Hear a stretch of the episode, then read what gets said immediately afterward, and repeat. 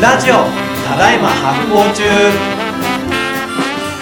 あどうも皆さんこんばんは。こんばんは。こんばんは。発行デパートメントの、えー配信あの醸造家と一緒に配信するシリーズ結構久しぶりなんですけれども、うん。えー皆さんお元気でしょうか、えー今日はですねな満を持しているかというか僕むちゃくちゃもう楽しみにしまくってたんですけれども、えー金の見える清気酒研究発表リリース配信っていうですね、えー今日はでございます。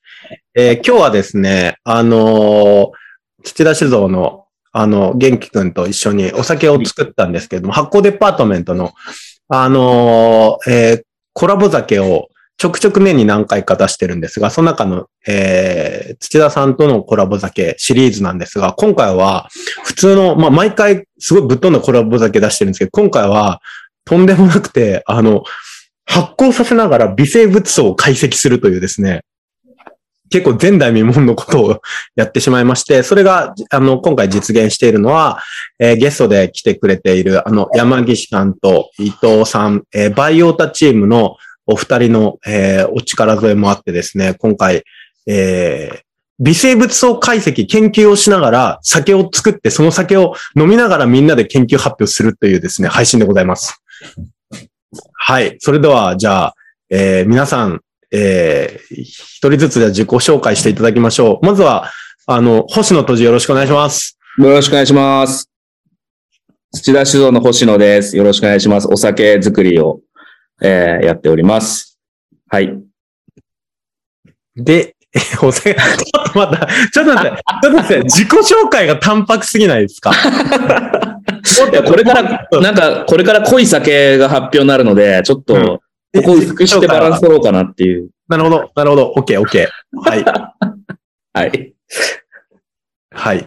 では、えーじゃあお二人、えー、山岸さんとよろしくお願いします。はい、えー、バイオタの伊藤浩平と言います。本日よろしくお願いします。えっと、今回、あの、平久さんと草酒造さんのあの、コラボの、あの、お酒ですね。そちらの、あの、微生物層のこう解析っていうものをちょっと時系列させてもらって、まあ、単純に解析するだけではなくて、それを実際にこう、まあ、研究論文として、今投稿している最中というところで、まあ、研究成果っていうところも今日お話しできればなと思っております。よろしくお願いします。はい。よろしくお願いします。はい、じゃあ自分の方も失礼します。えっ、と、バイオタの山岸と申します。えっ、と、自分はあの、実は、1年前ぐらいまでワッカゼという、あの、お酒のベンチャーでアルバイトをしていて、そこからまた、えっ、と、ちょっとアカデミックな方向に行きたいなと思い、えーバイオタの方で、えーちょっとあ研究開発のようなものを、えーさせていただいております。で、大大の日本酒好きというのもあって、今回このプロジェクトに、えっ、と、ちょっと参加させてもらって、あの、論文の方では、ちょっと日本酒との関連の部分を書かせてもらっております。よろしくお願いいたします。よろしくお願いします。改めて。お願いしまおす。願いします。今回ね、えっと、一応、えーうんとね、えー基本的な概要で言うと、あの、発酵デパートメント、僕のやってるお店と、あと土田酒造で、あの、オリジナルのお酒を作ろうっていうところからスタートしています。で、えっと、最近その土田さんは、あの、木桶、あの、タンクじゃなくて木桶を導入したんですけど、そこの木桶でお酒を醸してみようと。えーで、それをオリジナル酒にしようというところからなんですけど、で、それと同時に、えーその、今回ゲストで来てくれてる、あの、伊藤くんと山岸くんとこの、あの、バイオッタチームから、あの、酒蔵の微生物を、醸造蔵の微生物解析をしたいというお話があって、ちょうどそれが時期が重なっていたので、その二つがドッキングしてですね、あの、木桶のお酒を仕込みながら、その木桶、えーそしてその蔵にいる野生の微生物をこう解析しながらですね、お酒を醸していくというプロジェクトになってできたのが、今回の、えー金の見える木桶酒という、えー商品です。じゃあ、まずは、えー、玄君の方からこれ、今回どんなお酒ですか、これ？はい。えーっとですね。まあ、かなり、こう、配合的にも、味わい的にも、えーいろいろ、こう、強烈なというか、えー、なんていうんですかね、個性的なお酒になったなと思ってるんですけど、えっ、と、どっから説明しましょうか？えっ、と、スペックからいきます？そうですね。いきなりスペックから言ってもなんか見てる人結構猛者が多い気がするので大丈夫な気がするよ。大丈夫ですかね。はい。はい。さて、どんなお酒なんでしょう？スペックから言っております。スペックからいきますね。じゃあ、えっ、と、これ、精米部合90%の半米ですね。これはまあ、うちのスペックとしては普通なんですけど、はい。えっ、とね、麹部合っていう、えー、なんだ、米、米と米麹の割合があって、その麹の、えー割合ですね、が40%になってます。なので、えー大変、えー麹の多い配合になっております。それから、えっ、と、主母の部合ですね。えー主母部合。これがですね、えー50%です。だから、半分酒母っていう。えーえーもう酒母が半分ですね。もうこの辺から狂ってるね。順当に。はい。で、えっ、と、まあ、これ、その主母なんですけど、えっ、と、木本、うちの蔵は全部木本で作ってるんですが、えっ、と、その中でも、えー、酵母無添加のタイプの木本になっております。なので、えっ、と、伊藤さんの、バイオダさんとの、えー、解析の内容としても、えー、酵母無添加木本の、こう、菌の動きっていうのを、えー、見える化したといううんえー内容になっております。はい。で、えっ、と、あと何があったっけ？いろいろ、なんかもう詰め込みまくってるからよくわかんないんだけど。えー、えー、あと変なところ、ポイントありましたっけ？あ、死亡部、死亡の、えっ、と、日数。死亡日数が、えっ、と、5ヶ月ぐらいっていうの、からしっていう期間が、あ見てる方はかなりコアな方が多いかもしれないん。で、あの、そのまま翻訳しないで言いますけど、からし期間が、えっ、と、4ヶ月ぐらいかな。えーで、作るだけでも1ヶ月近くはかかってるん。ですけど、えーそうですね。まあ、これはあの、スケジュール的な都合っていうのが一番大きかったん。ですけど、まあ、あの、半年ぐらい、えーずっと主母として出番を待ってる状態が続いて、えーそこから、えー、木桶に仕込んだよっていうような、まあ、ちょっと、うん、イレギュラーな仕込みになっております。はい。で、あと、ごめんなさい、木桶で仕込んでます。はい。一応、一応解説しようか。なんか解説、解説不要な人しか聞いてない気がするんだけど、まず、えっと、半米、半米、えー精米部合90%って一番最初のところからして、まあ異常ですねうん。はい。あの、なんだろう。えっと、まあおかしいですね。あの、土田酒造だと普通なんですけれども、普通日本酒というのは70%ぐらいやっぱりお米削るのが基本なので、90%ってほとんど白米です。で、えっと、あと日本酒はその酒米というですね、あの、日本酒に向いた、あの、チューンナップされた、え米を使っているので、えー半米で90%ってことは、つまり、普段僕たちが食べている白米ってことですね。ご飯、ご飯、ご飯で作ってる。毎日食べてるご飯で作ってる。まずは。そして脂肪部合が50%っていうのも、これは異常で、やっぱ酒母っていうのは基本的にはお酒の母と書くぐらいなので、えっ、と、まあ、普通の日本酒って酒母何パーセントぐらいだあれ。一般的に7%ぐらいって言われてます6、ね。7とかそれ7%とかそれぐらいですよね。そんなもんなんですけど、50%なので、なんだ ?7、8倍使ってるってことですね。そうですね。だから酒母を、す本当に少量のす酒母をスターターとして、えっ、と、そこから米と水と、えー、麹を継ぎ足しながら、こう、膨らましていくんですけど、あんまり膨らましてないっていう状態になってるので、これまたおおかしなことですね。そしてですね、かからし期間っていうのは、要は、その脂肪がある程度その発酵して使えるよっていう状態になってから、えっ、と、実際にその先を仕込み始めるまでの、あの、リードタイムなんですけれども、これも異常に長いですね。これ、僕、こんなに長いからし期間の酒見たのはじ、あの、初めてかもしれないですね。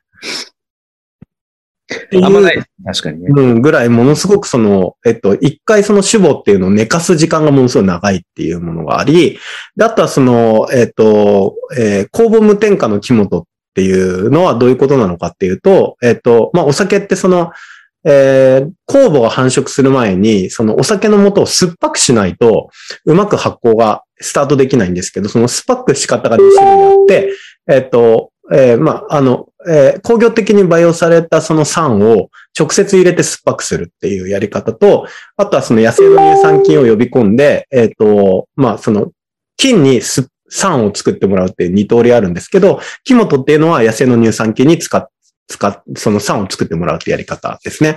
で、えっと、さらにその酵母無添加っていうのも、これも日本酒ある程度知ってる人だったらわかると思うんですけど、基本的にはやっぱり工業的に培養された、その安定して発酵する酵母を添加するので、それを使ってなくて蔵に住んでるやつに頼ってやるっていうことなので、基本的にはこう、えっと、このお酒は野生の微生物にむちゃくちゃ頼ってるってことになります。で、これすごいキーポイントで、後でこの解析のところにすごく大きく、えー響いてきます。あの、普通は、えー酸はか、あの、工業的な酸を直接添加するし、微生物は、えっと、やっぱり工業的に培養されたやつを添加するっていうのが普通の日本酒の作り方です。これが多分今、まあちょっと比率変わってきそうだけども、80%、85%以上はそういう酒です。現代で言うと。でもそれと真逆の、その環境にある微生物にかなり依存した作り方をしてるっていうのが今回のこの金の見える、えー、清気酒のポイントでございます。であとさらにこの清気っていうのはね、あの、一般的にはいろんな微生物が、えー住み着くので発酵に複雑性が出るんじゃないかと言われているんですが、さてどうかということですね。はい。じゃあまずはお酒のスペックはこんな感じで、えー、次に、えーバイオタチームから、その、このお酒を作る上で一体どんなものを解析したのかって話が長そうであれば、一回乾杯した方がいいかもしれない。乾杯からする？そうですね。ちょっと先に乾杯からいきますか。はい。としばしお待ちください。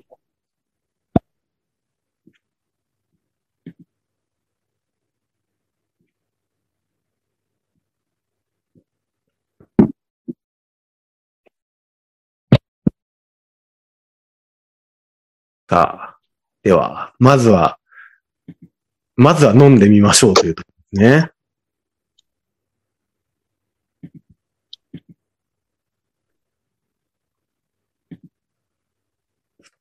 OK ですか？大丈夫です。じゃあ、行きましょおい、う。じゃあ、乾杯。乾杯。どうもだ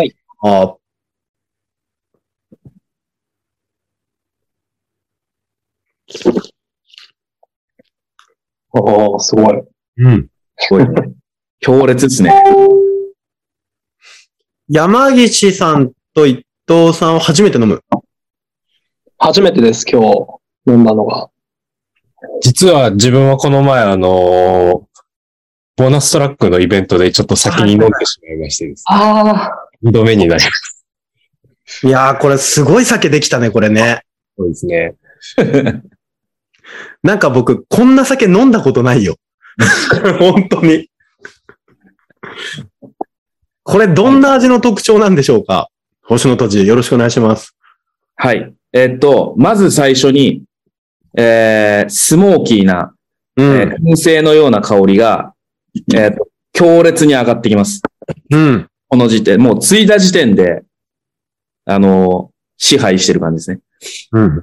うん。で、えっ、と、含んだら甘酸っぱいって感じですね。うん。うん。うん。で、残り、残って鼻抜けていくときに、えー、非常にこう甘酸っぱい中にうっすら木がいる。うん。うん。木、木がいる？木、木、木、木ですね。木ってあの、木よけの香り。うっと。そうですねうっ。とうっと。うん。木の香りもうっすらこう感じて、で、結構この酸がしっかりあるので、6ぐらい、酸、酸度6ぐらいあるんですよね、確かね、これね。うん。なので、えっ、と、結構キュッと最後締めてくれるみたいなイメージかな。味わいは。